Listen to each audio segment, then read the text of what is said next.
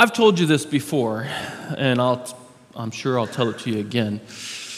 But I gave my life to the Lord on the night of my 18th birthday. Um, many of you know the story. But I met Tria, who is now my wife. She was not my wife at the time. We're not a part of the LDS church. Um, but I met Tria when she was 16 and I was 17. And I wasn't a Christian, but she was. And, and more than that, she was the first Christian I met in my age bracket who, when she said she was a Christian, you knew that's exactly what she was. Her life actually backed up um, what she said her profession of her faith was. I didn't really know what it meant to be a Christian, but I knew enough Christians or enough kids in my age bracket who said that they were Christians, but nothing about their life actually looked what, what I thought a Christian would be. Their lives didn't back it up. They were Christian, they were nominal Christians, Christians in name only. But Tria was different. And it wasn't in a spectacular way. She's not here, so I can say that without hopefully offending her. Um, it wasn't in a spectacular way, it was very ordinary. Her yes meant yes, and her no meant no, which is still true to this day. Um, give you an example. When we got married, she told me the very first week, I will never mow the lawn. 22 and a half years later, she has never mowed the lawn. You gotta like a woman who keeps her word. Um, and by the way, I didn't even know you can make claims like that the first week of a marriage. Or I would have made my own claims. We will never own a horse. I will never drive a minivan. But I didn't know. I just didn't know. But apparently she knew. She grew up in a happy Christian home, and I never did. So I didn't know the claims you could make. Um, but, anyways, uh, I met Tria, and subsequently, over the next year, I met her family. And over the next year, there were gospel conversations that took place over meals. And there were um, gospel conversations that just took place in life, just living life together. And on the night of my 18th birthday, I received a book written by a Christian author. And I went home that night and I read the book. And uh, in the back of the book, the author tells of Jesus' love and how, in love, he went to the cross to die for your sins. And then he rose again to give you new life. And when a person puts their faith in him, they can be forgiven of their sins and they can receive new life in his name. And it was at 2:38 in the morning that when I read those words and that my heart was pierced. My eyes were open to the truth of the gospel, and I received Christ as my Savior. And what's interesting about it is just about a year ago, um, we were on a little vacation, and I grabbed the book before we left because I wanted to reread that section again. And it was interesting when I reread it, what the Lord used to actually reveal the truth of the gospel to me. And frankly, the writing was poor. It was rather ordinary and unimpressive. And the theology was quite shallow. I look back on it now, as someone, you know, I have a couple of degrees in theology. I look back, I love theology. I, I look back on it now and I'm like, huh, that was pretty shallow theology. And yet, I'm really thankful for the book. I'm really thankful for the author. It has a prominent spot in my bookshelf at home um, because even though the writing wasn't impressive, and even though the theology was quite shallow, um, it actually revealed the truth of Christ's love for me. It was, a, it was the first time that I had heard about Christ and it didn't seem abstract. Because I had grown up in a Catholic school. I went to Catholic school up to third grade. So even though I had heard about Christ, the message of the cross and of Christ's love embodied at the cross, it always seemed abstract. Always seemed abstract to me.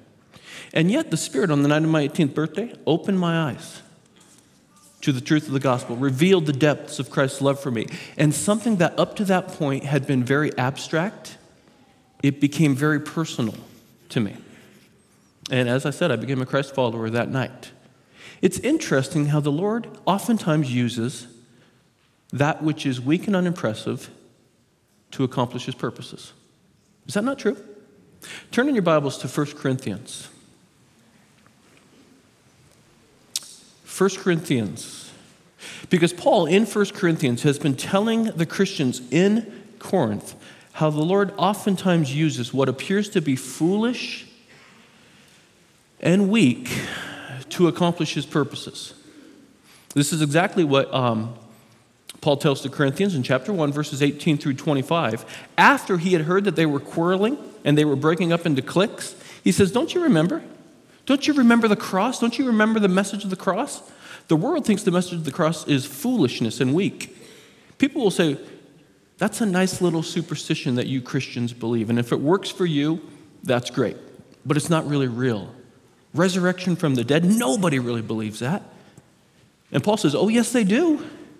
The message of the cross is foolishness to the world, but Paul says it's actually the power and the wisdom of God. It's a new way of thinking about life in this age and life in the next age. He says the world considers it foolishness, the world considers it unimpressive, the world considers it to be weak, and a crucified Messiah looks weak to the world. And yet, by the cross, God's actually accomplished way more than the best and the highest of human intelligence. And then Paul says in verses 26 through 31 that God's always delighted in, you, in using the foolish to shame the wise. And he says, and oh, by the way, Corinthians, this leads us to you. because you weren't wise by human standards. But God took a hold of your life, Corinthians, and he birthed the Christian community in Corinth that despite all of its problems, and the church in Corinth had all sorts of problems, it was making an impact within the city. And then in verses 1 through 5 of Corinthians, uh, of chapter 2, Paul says, Let me give you another example how, of how God uses the weak and the unimpressive to accomplish his purposes. You want another example? Just look at, Paul says to the Corinthians, just look at me and my preaching. Because Paul says, I myself was rather unimpressive. We talked about this uh, last time we gathered that Paul was a rather unimpressive looking person. Nobody would confuse Paul with Ryan Reynolds. Or if you don't know who Ryan Reynolds is, that's okay. Uh, or Brad Pitt. Nobody would confuse Paul with Brad Pitt. Historians tell us that Paul was bald headed, bow legged, quite stocky, a unibrow, and a crooked nose. So nobody's going to look at Paul and say, This is who I want to emulate, this is who I want to be like. So he was, all, he was unimpressive, and his preaching was rather unimpressive as well. He, he himself says in chapter 2, verse 1, he says, I didn't come to you, my message and my, speak were not with, my speech were not with lofty words of wisdom. So he says, I didn't come to you with highfalutin words. He says, he says, I came to you with fear and trembling.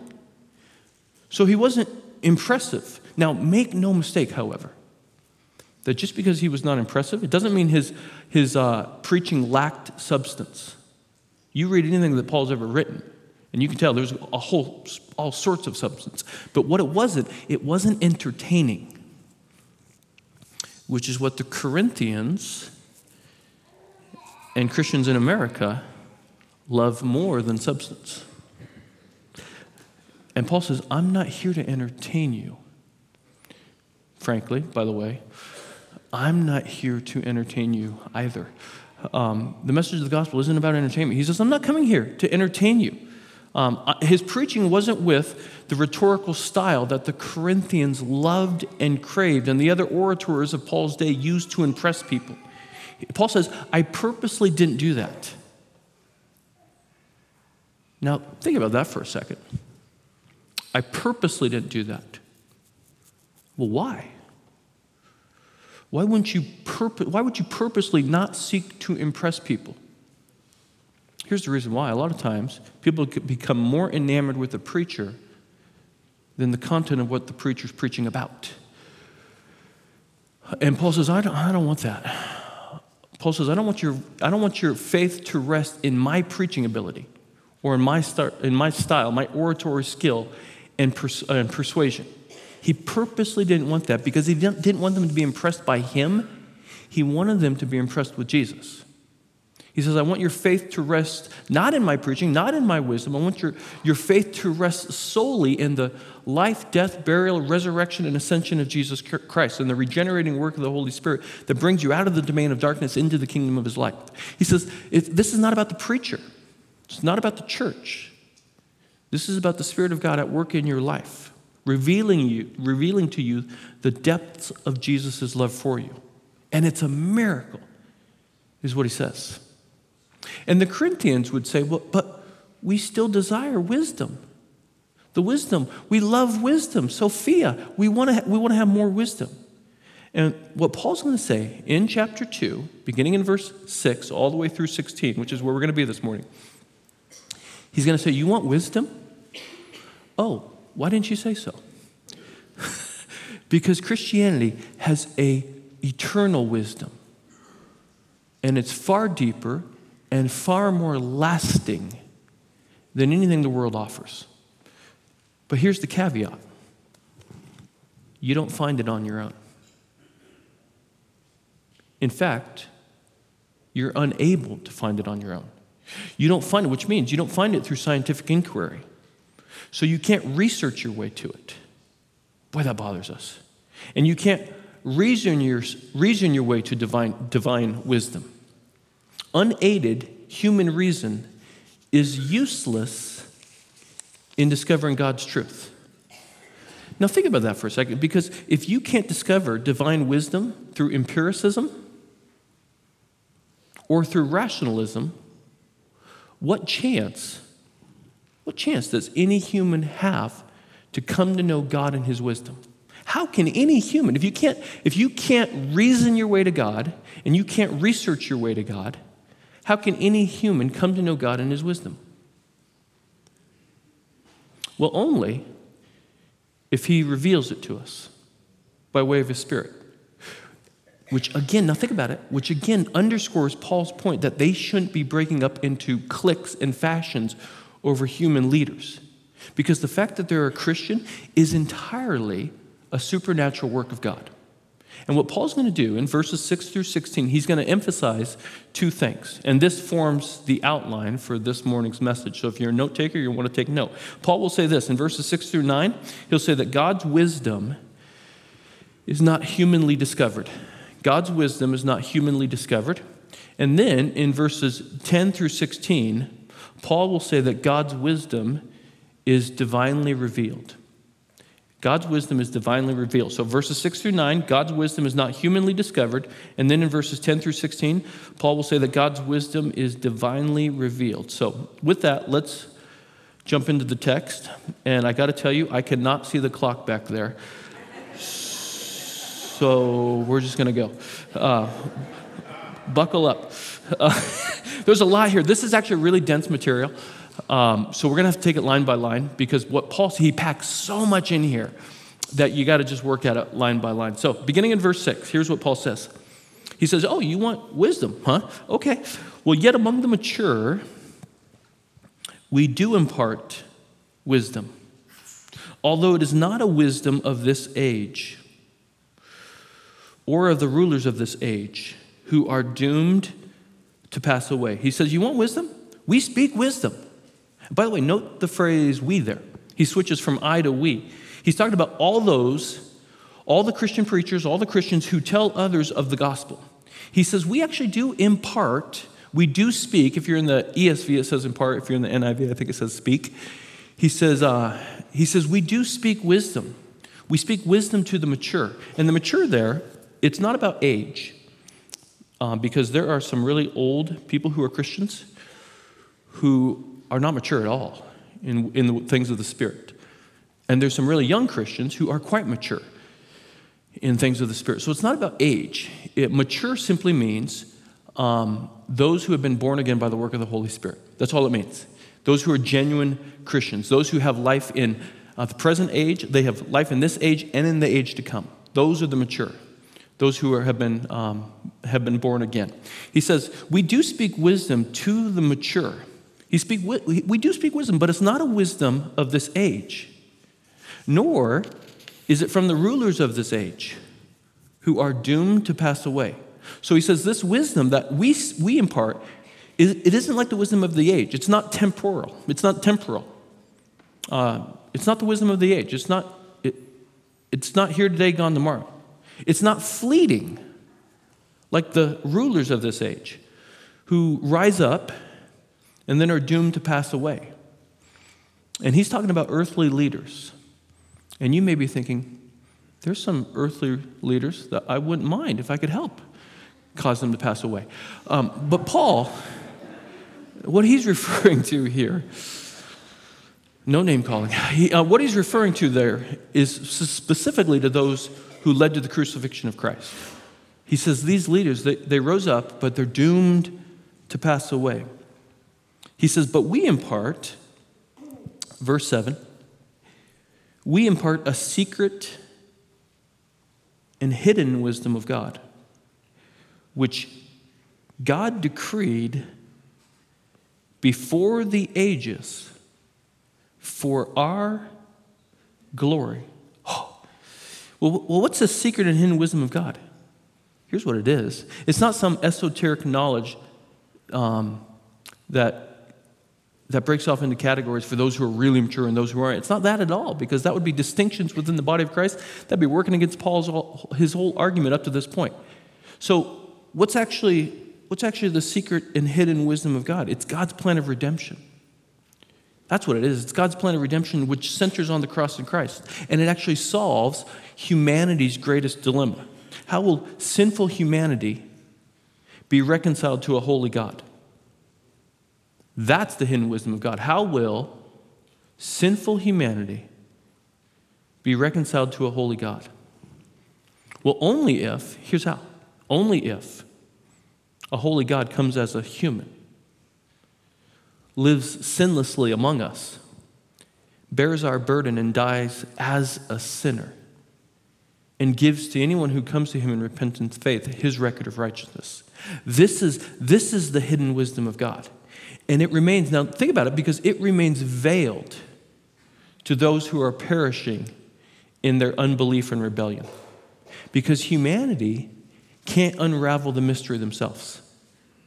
They simply cannot unravel the mystery themselves because it doesn't look impressive, it doesn't look sophisticated enough. And God has hidden it from those who has a heart disposition that says, I will figure it out on my own. I don't need God, I will figure it out on my own. You know, in Matthew chapter 11, everybody loves to quote Matthew chapter 11, where Jesus says, Come to me, all you who are weary, labored, or are heavy laden and burdened. Come to me, and I will give you rest. Right before that, right before that, Jesus says, I praise you, Father. I praise you, Father, Lord of heaven and earth, because you have hidden these things. And the things he's referring to is the message of Jesus Christ. The truth of who Jesus is. You, uh, the message, the truth of who Jesus is. He says, I praise you, Father. I praise you, Father, Lord of heaven and earth, because you've hidden these things from the wise and the learned. You've hidden them, hidden them from those who think they're just fine on their own and they'll work their way to God. They'll reason themselves to God. They'll research their way to God. They have an air of self sufficiency that they don't need God. He says, You've actually hidden these things from them, but you've revealed them to little children, to those who know that they're completely dependent, those who recognize in and of themselves they're spiritually bankrupt. He says, You've revealed it. It's hidden from some, but it's revealed to others. And then he goes on, he says, Yes, Father, for this, for this is what you were pleased to do. So the wisdom of the world looks for that which is impressive. It looks for that which is strong. It looks for that which is honorable. And it meets, through the wisdom of the cross, disarming weakness. That's what the wisdom, it meets at the cross, disarming weakness, suffering, and the Lord of, of, the Lord of glory enduring the most dishonorable death. And therefore, when, he, when the world looks at the cross, it, it holds it in contempt. It dismisses the cross as utter foolishness. This wisdom, Paul says, second part of verse 7, look at it again. He says, This wisdom which God decreed before the ages for our glory. You see the word decreed there? If, uh, if you're in the ESV, it's decreed. If, you, if you're in the NIV, it's the word determined. It's the same Greek word where we get the word predestined from.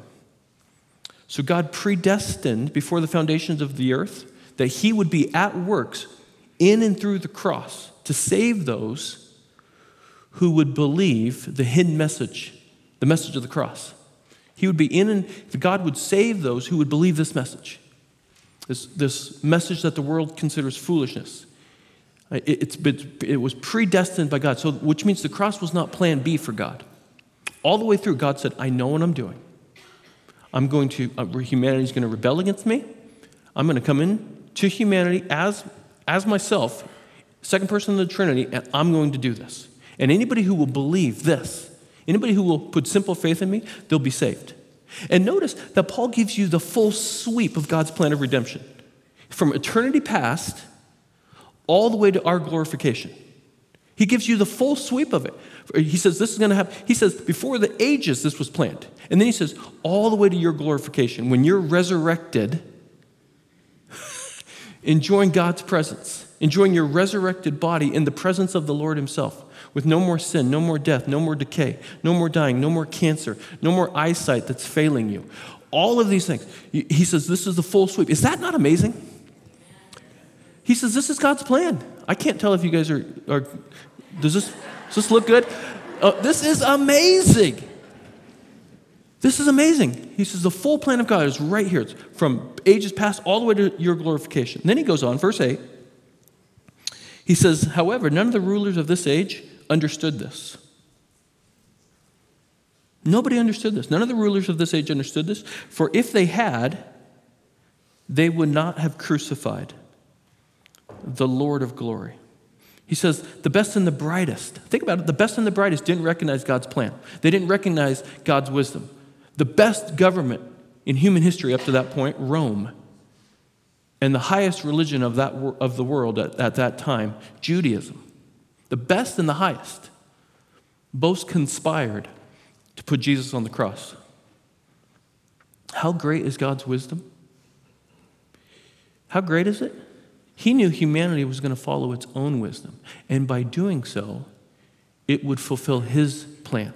It would bring about his wisdom. It would bring about God's purposes as they crucified the Lord. And now, what he does in verse 9 is he, he quotes two places out of Isaiah um, Isaiah 64 and Isaiah 65. He kind of just free quotes them. And he says that humanity isn't able to discover this on its own. Look at what he says. Look at verse 9. He says, But as it is written, what no eye has seen, nor ear heard, nor the heart of, uh, nor the heart of man imagined, what God has prepared for, for those who love him. You see what he's saying? A lot of people will read these verses and, and they'll misapply them. They think that he's talking about uh, heavenly wonders, but that's not what he's talking about at all. He's talking about how humanity, neither externally, with our eyes and with our ears, or internally with our hearts. So, neither objectively nor subjectively can human, humanity discover God on, on, on their own. They are unable to do it. Humanity's two great resources empiricism and rationalism, his observation and his reason, are equally useless in discovering divine truth. Well, again, if that's the situation, and Paul says it is, if that's the situation, how will humanity ever come to know God? How will they ever come to know His ways? Only if the Lord reveals it to them. Only if the Lord, by His Spirit, comes and shows them. And in verses 10 through 16, Paul will say that God's divine wisdom is revealed by His Spirit. Man cannot come to God on his own. And so God comes to man through His Spirit. And look at how Paul says it. Look at verse 10. He says, These things God has revealed to us through the Spirit. God has revealed to us through the Spirit. It's not that we grasp it, it's that the truth of the gospel grasps us. Is that not true, by the way? Do you remember when you first gave your life to Christ? How it grasped you? and you couldn't, you were like, this is the most amazing message I've ever heard. It takes a hold of your life, does it not? That's what he's saying. He said, you're not, you're not able to grasp it in and of yourselves. It grasps you. The Holy Spirit, the work of the Holy Spirit is to take the glories of the gospel and make them utterly amazing in your sight. And it grasps you, it takes a hold of your life. And that's what he's saying. He's saying it, this is what the Spirit does. So it's not that we discover the truth on our own, but that he, through his Spirit, actually showed it to us and made it glorious in our sight. Which means, again, there's no room for boasting on our part, right? One of the things that they always were doing, the Corinthians, they always boasted.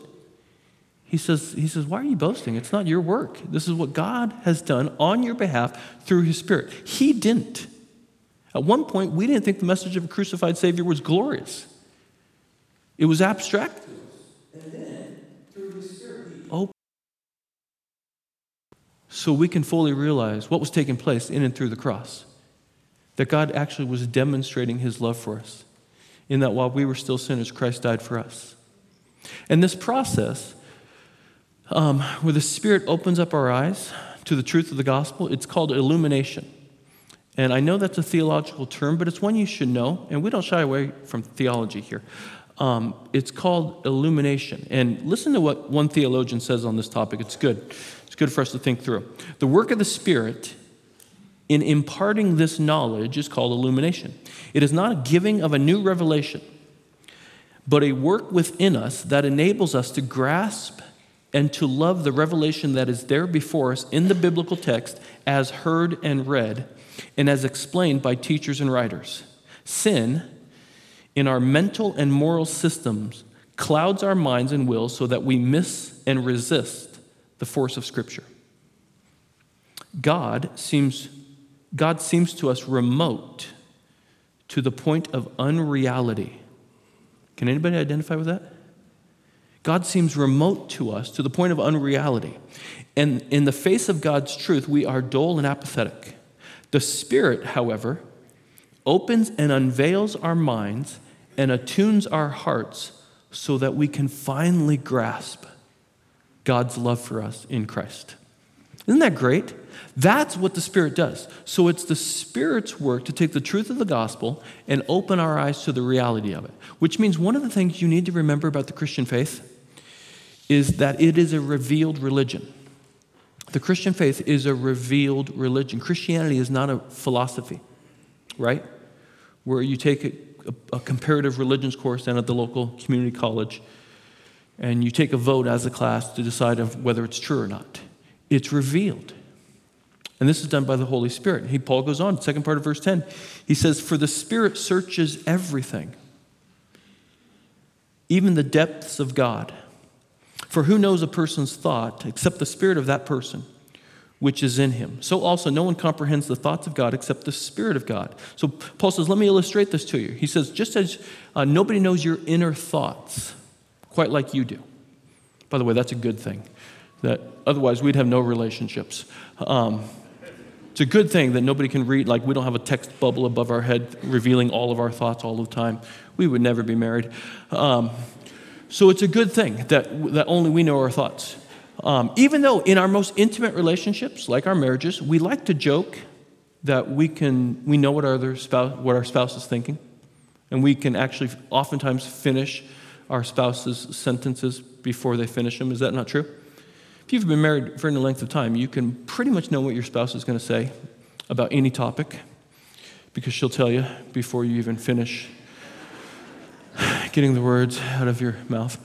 Um, so we like to joke that, but nobody, even in your most intimate relationship, can fully know your thoughts. And that's, that's Paul's point. He says, just as no one knows the inner thoughts of another, so only the Spirit of God knows the thoughts of God and can make them known to us. And then he says, verse 12, he says, Now we, and he's talking of, of, of Christians, now we have received not the Spirit of the world, but the Spirit who is from God, that we might understand the things freely given to us by God. He says, when you're born again, the Spirit regenerates you and gives you new life, and He begins, the Spirit begins to speak to you and teach you about the things of, of God. He begins to reveal to you the truths of God's Word. This is the message of, of the cross and all of its implications, and the cross has thousands of implications for every facet of our lives. And then Paul says, verse 13, he says, And we impart this. We, we impart this in words not taught by human wisdom, but taught by the Spirit, interpreting spiritual truths to those who are spiritual. This is a, uh, this is a difficult verse to translate, but what Paul's saying is that there's all sorts of spiritual realities, there's all sorts of uh, spiritual concepts that the Bible talks about all, there's a ton of them, a ton of spiritual truths, tons of spiritual uh, realities that the Bible talks about. And they have to do with the Spirit of God and the Spirit's work in a person's life. And what the Holy Spirit does is He enables one person to help unlock spiritual truths to another person who's also received the Holy Spirit, who also has the Spirit in them. Does that make sense? That, that we interpret, we work together, we help each other think along the truth of the gospel, to uh, take, to take concepts, spiritual concepts that are revealed in the scriptures, and say, here's what the scriptures are saying, and here's how it applies to your life. That happens all the time. There's all sorts of spiritual truth about the state of humanity, about the destiny of the human race, about who God is and what He's like, what He, what he has done in and through the cross, about the nature of sin and salvation uh, who the Holy Spirit is. And what Paul's saying is a, a Christian who has the Spirit, who has the Spirit living inside of him, will be able to help another Christian understand these things, and it'll make sense to them. It'll resonate within them. Uh, this is part of what the, the, the, Spirit's work in all of our lives. There's, there is a sense of legitimate uh, spiritual terminology that Christians will use to help other Christians understand spiritual things about the realities of the cross. And it's a perfectly legitimate thing to do so. And a person who's received the Spirit, when, when these things are happening and they're, they're being taught, they're being instructed, they're, they're interpreting the scriptures with one another, when truth is unveiled before them, what will happen is it will resonate deep in their soul and it'll bring them a sense of peace. Is that not true? Have you experienced that before? When things are taught to you, when you're working through Scripture with another person who also has the Spirit, two Christians uh, interpreting Scripture together, one helps another person understand something. When it's, when it's really good, um, it resonates in your soul and it brings you rest. You're like, ah, yeah, that's what it means. And that's, that's part of the Holy Spirit's work in our lives, which means you can't be a Lone Ranger Christian. You cannot go live out in the woods by yourself. As much as this appeals to me, you cannot go live out in the woods by yourself and never, and never talk to another Christian because you will not grow at all in your discipleship to Christ. You need another Christian speaking into your life, challenging you in areas, uh, confronting you of your, of your sin, rebuking you of your sin, actually, calling you out of it to pursue godliness. And that doesn't happen on your own. And so Paul says this is part of the Spirit's work in our, in our life. And then what he's going to say is not everybody will receive spiritual truth. Not everybody will. For some, spiritual truth will bounce off of them, it will just continue to bounce off of them like water on Teflon. Look at what he says, verse 14. He says, The natural person, so the, the person who is not born again by the work of the Holy Spirit. So your everyday garden pagan. the natural person does not accept the things of the Spirit of God, for they are folly to him. And he's not able to understand them because they are spiritually discerned. Paul says the natural person is not able to. Literally, they're not able to understand the things of God, the message of the gospel, and all of its implications. Why? Well, because these things are spiritually discerned. They're spiritually understood, and the natural man is spiritually dead. And therefore, he can't understand. He literally cannot understand them. They're completely incapable, without the work of the Holy Spirit in their lives, of them being able to understand, not just understand, but grasp at a heart level uh, the glories of the gospel. Let me ask you have you ever been communicating the gospel to somebody? And you can tell they're looking at you like with a blank stare and they look at you and they say, What? You believe this? I can't believe you believe this. Has that ever happened to you? This is the reason why. Because they're a natural person, and the Spirit of God has not enlivened their heart to see the truth of the gospel. These things are foolishness to the natural person because he's not able to understand them. Now, let me ask you, as a Christian, aren't you exceedingly thankful, therefore, that the Holy Spirit has worked in your life? You see what this passage should do in our lives? If we, when we really slow down and consider it, what it should make you do is say, Oh my gosh, I was that. I was that before the night of my 18th birthday. Spiritually dead, no hope of understanding God and His ways at all, no hope of eternal life, no hope of, of any of the, the glories of the gospel. But only because the Spirit of God opened up another person, uh, only because the Spirit of God opened up your eyes and your heart to the truth of the gospel, are you able to understand these things. You see, when you slow down and consider this, this should flood you with immense joy. It should flood you with immense joy. And the other thing it should make you do is every time you think about another person who's not a Christian, man, it should drop you to your knees in prayer.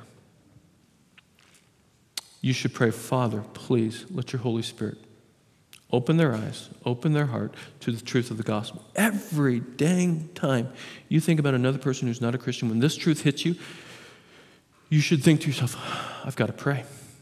I have to pray for that person that the Holy Spirit would be at work in their lives. That the Holy Spirit would take the simple communication that we have that doesn't have to be impressive, doesn't have to be strong, it can be rather weak and feeble, but the Holy Spirit can use it to unlock their heart so that they can come to know the truth of the gospel. That's, that's immense responsibility for a Christian. But it's one we got to take seriously. He goes on, verse 15. Paul says this He says, The spiritual person judges or examines all things, but he himself is to be judged or appraised by no one. Um, the spiritual person, verse 15, he's referring to normal, everyday Christians. And he says they can actually understand the things of God.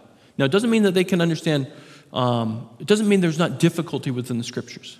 It doesn't mean they don't need human teachers. It doesn't mean they don't need academic study. It, um, it doesn't mean that studying the scriptures is all of a sudden easy, because it's, it's not. But what it means is a person who has the Spirit within them can actually know and evaluate and live out God's purposes for their life.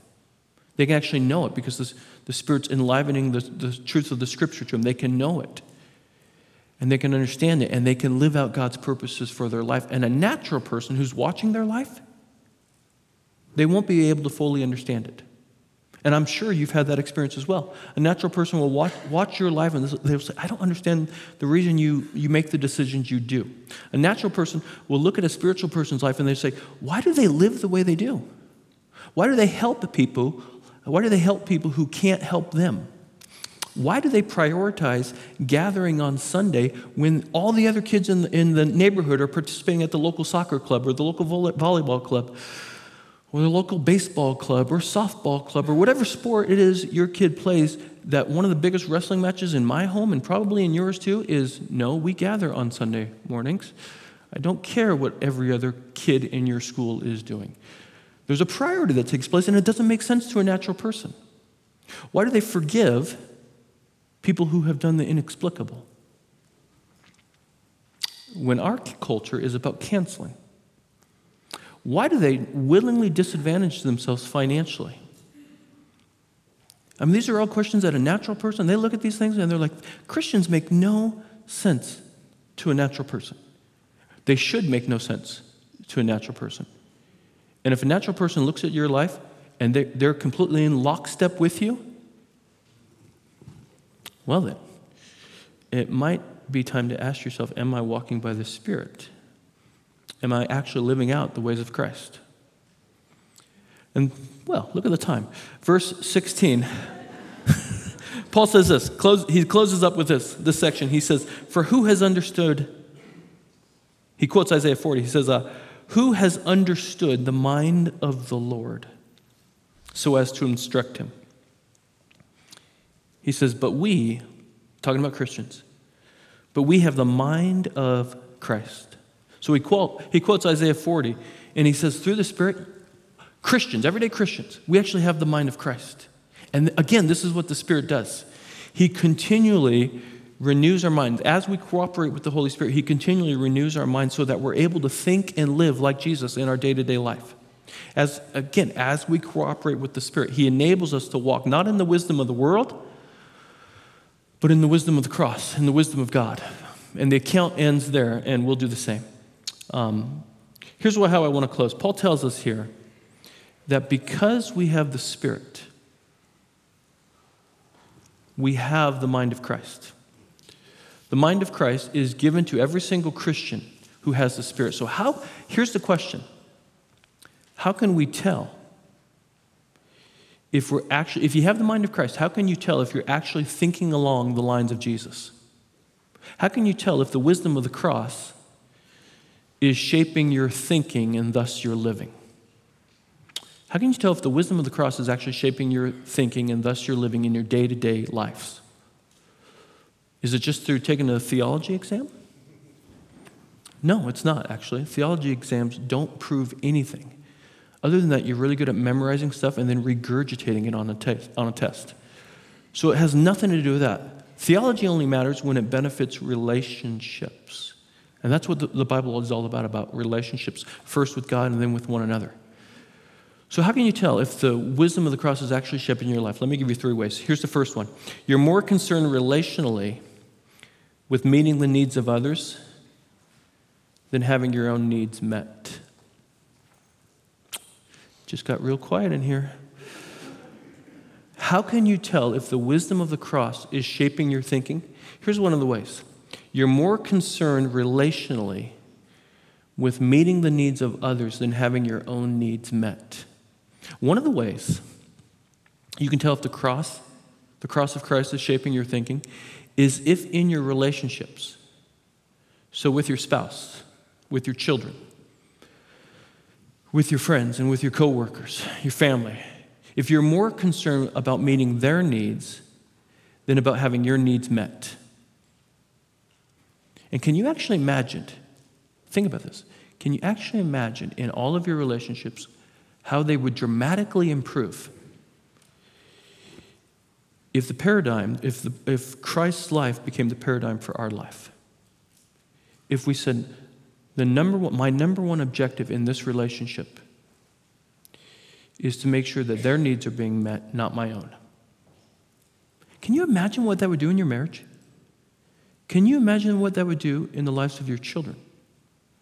Can you imagine what that would do in the life of the church? It'd be amazing. Well, what would actually empower somebody to live this way? The cross, the cross of Christ. Because Jesus looked not to his own interests and needs, but to our needs instead. In Philippians chapter 2, um, we got time. Turn to Philippians chapter 2. I, I want you to see it. Philippians chapter 2. If you're in Corinthians, turn forward in your Bibles just a tish.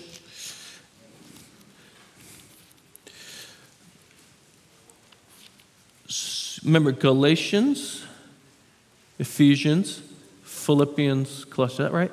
General Electric Power Company. Yeah. Uh, Galatians, Ephesians, Philippians, and then Colossians. Philippians chapter 2. What would actually empower someone to live selflessly rather than living selfish, selfishly in their relationships? Only the cross. Because everything in this world says it's all about number one. It's all about you. Get, get what you can get and get out.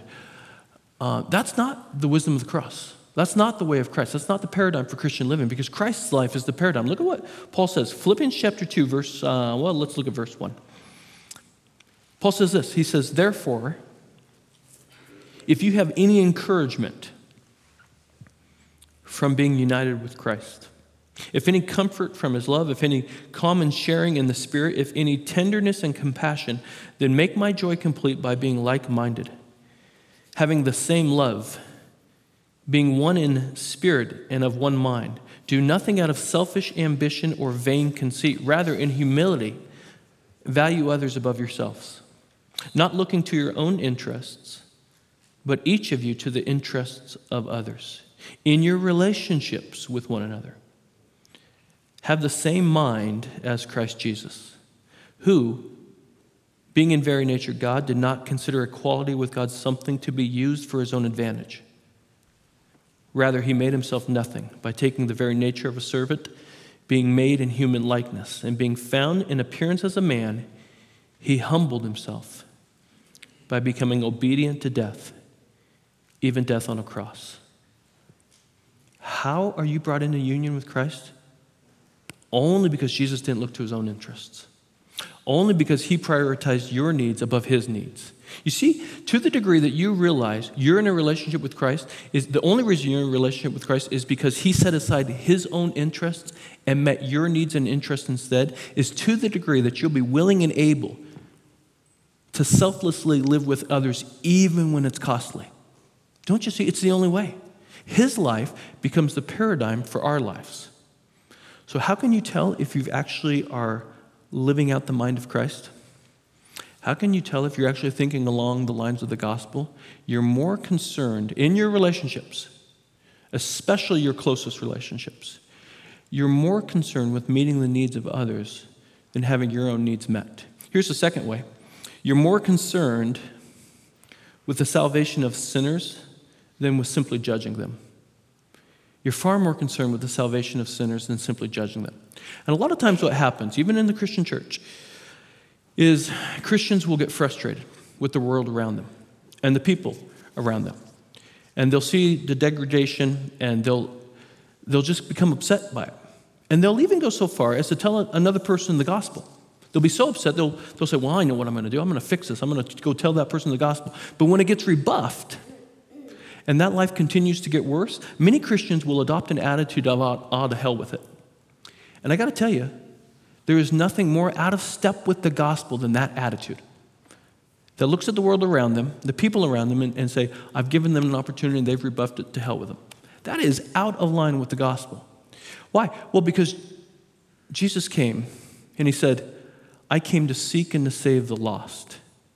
And when we remember as his people who have his mind that this is his mission, that this is the mission of Christ given to us, it enables us to continue with our mission uh, despite the difficulty. So we have to be far more concerned with the salvation of sinners than with simply judging them. Listen to the great J.I. Packer. He, in his book on the work of the Holy Spirit, he says this He says, Sin and Satan have so blinded fallen man that he cannot discern that the witness of Christ and the apostles is God's truth, nor see and grasp the realities of which it speaks, nor come in self renouncing trust and poverty of spirit to Christ until the Holy Spirit has enlivened and enlightened him. Only those who are divinely taught and drawn come to Christ and abide in him. Saving faith is thus God's gift. If we ourselves have faith, that is only because God in His mercy opened our eyes.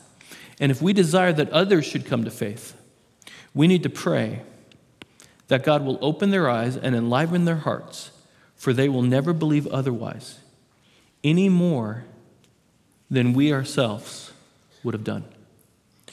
You see, if you're, if you're more concerned with the salvation of sinners than simply judging them, it'll continue. It will enable you to continue to pray for those who you know who have rebuffed the gospel message, who has rebuffed the gospel. When you've given it to them over and over and over again, and it continues to bounce off of them, like, like we said earlier, like Teflon to water to Teflon, it just continues to bounce off of them. What it'll enable you to do, it'll enable you to continue to pray for them.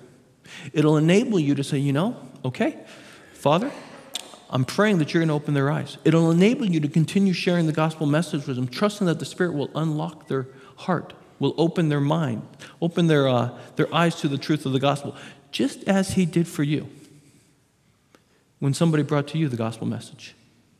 And probably the first time you heard it, you probably rebuffed it. First time you heard it, you probably thought, this is crazy. This is foolishness. This is, this is simply God talk, and I don't want to hear it. But over time, they continued to king. They continued to share the gospel with you. They continued to pray and in due season, due time, the Spirit's work in your life, He made it alive in you. And, and that's one of the ways you can tell Am I more, am I just upset with the world around me? And if I'm upset about the world, I'm glad to hear that, Bob. But if you are, are you more concerned with the salvation of sinners than simply judging them?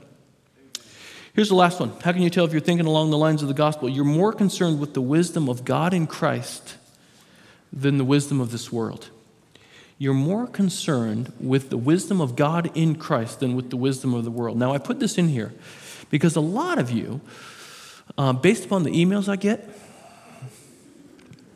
and the conversations I find myself in, you're concerned with the latest wisdom of this world, particularly AI, and how it's going to shape our lives. How it's going to shape our lives going forward. You would not believe the amount of emails I've gotten about AI in the past several months. And I have been asked to read several books on the topic. Uh, and there are good books on it, by the way. Um, John Frame wrote an excellent book. If you want to, can I give you a book recommendation? John Frame, it, it, the, book, the name of the book is 2038. It's an excellent book. John Frame is an excellent theologian. It's a short little book. You could read it in a couple days.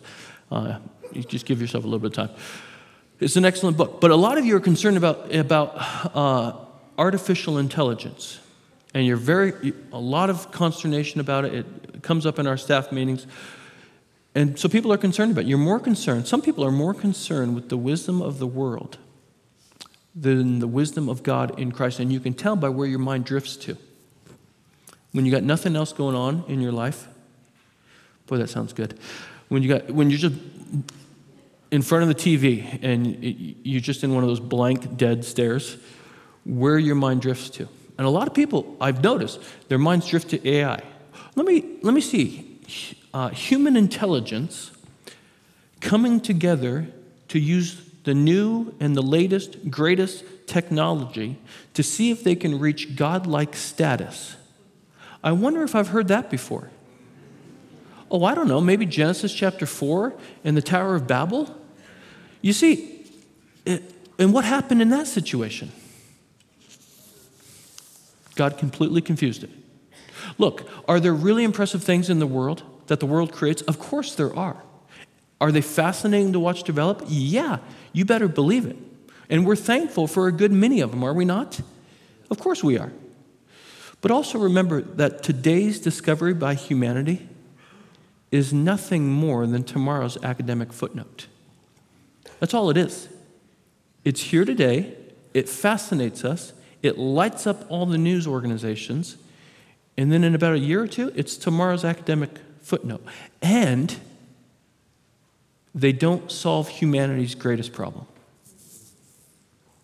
They do not solve humanity's greatest problem separation from God due to our sin. But the life, the death, the burial, and the resurrection of Jesus Christ does. And this is why, this is why Paul keeps going back to the cross with the Corinthians. He says, You want to be impressed by something? You really want to be impressed by something? You need to be impressed by the wisdom of the cross. Look at the wisdom of God in Christ, that God planned before the ages began to become one of us, to die for us, so that when we trust Him, He can forgive us. And then, more than that, He actually gives us the mind of Christ so that we can know God and we can think and live like Christ in our midst. So, in our day to day relationships with one another, we can actually live and treat people the way that Jesus lived and treated people. That's amazing. That is just amazing. And you guys, I can't tell if you're excited about it or not. That is amazing. And I wonder if you're here this morning, if you're separated from God. I wonder if you're here this morning and you're separated from God. If so, that's why you're here, actually. It's because the Spirit drew you here so that you would come and see and sense, to come to know Christ and His wisdom. And the way you come to know Him is very simple. He made it simple. Again, it's weak and unimpressive things that God uses. He makes the message of the gospel very simple. You come to know Him by simply admitting that in your words, your thoughts, your deeds, your actions, you've committed what the Bible calls sin. And if you look around, you're in a room full of sinners. They, they dress up nice, they look really good right now. But you're in a room full of sinners. Every one of us has admitted we're a sinner. And therefore, we were at one time, just like you, were separated from God. So you admit that. And then you come to see and sense that Christ died for you to forgive you of your sins. And then he rose again to give you new life. And when you come to him, you simply come to him and repent in repentant faith and say, Lord, I know that I'm a sinner. Please forgive me of my sins. Take my life. Let my life be yours. I want your words and your ways to shape my life going forward. That's it. That's all you have to do. And He'll take you. The Spirit of God will be at work inside of you right now, giving you the mind of Christ so that you can actually live and think and love like Christ. What is there not to like about that message? Nothing. So give your life to Christ. Let's pray. Why don't you stand? We'll pray and then we'll sing. Father, we are so thankful that the message of the gospel is a simple message. And when we look at our lives in light of yours, we know, Father, that we don't measure up.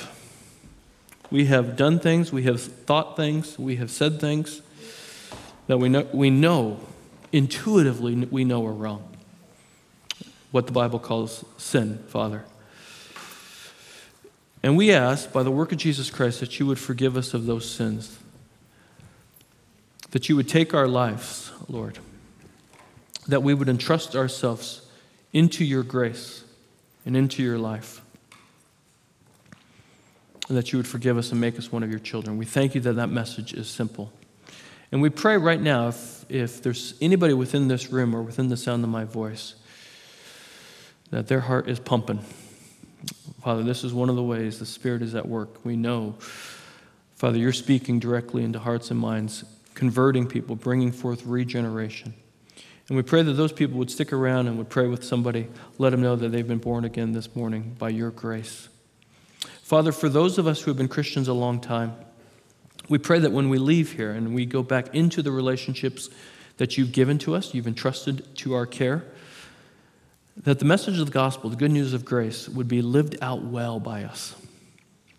And it would be uh, spoken of frequently by us, that we would continually, to ex- we would continually extend the message of God's grace to others in a grace filled way. Not in anger, not in judgment, but extending your grace freely and as far as we can, Father. So we thank you. We love you. In Christ's name, amen.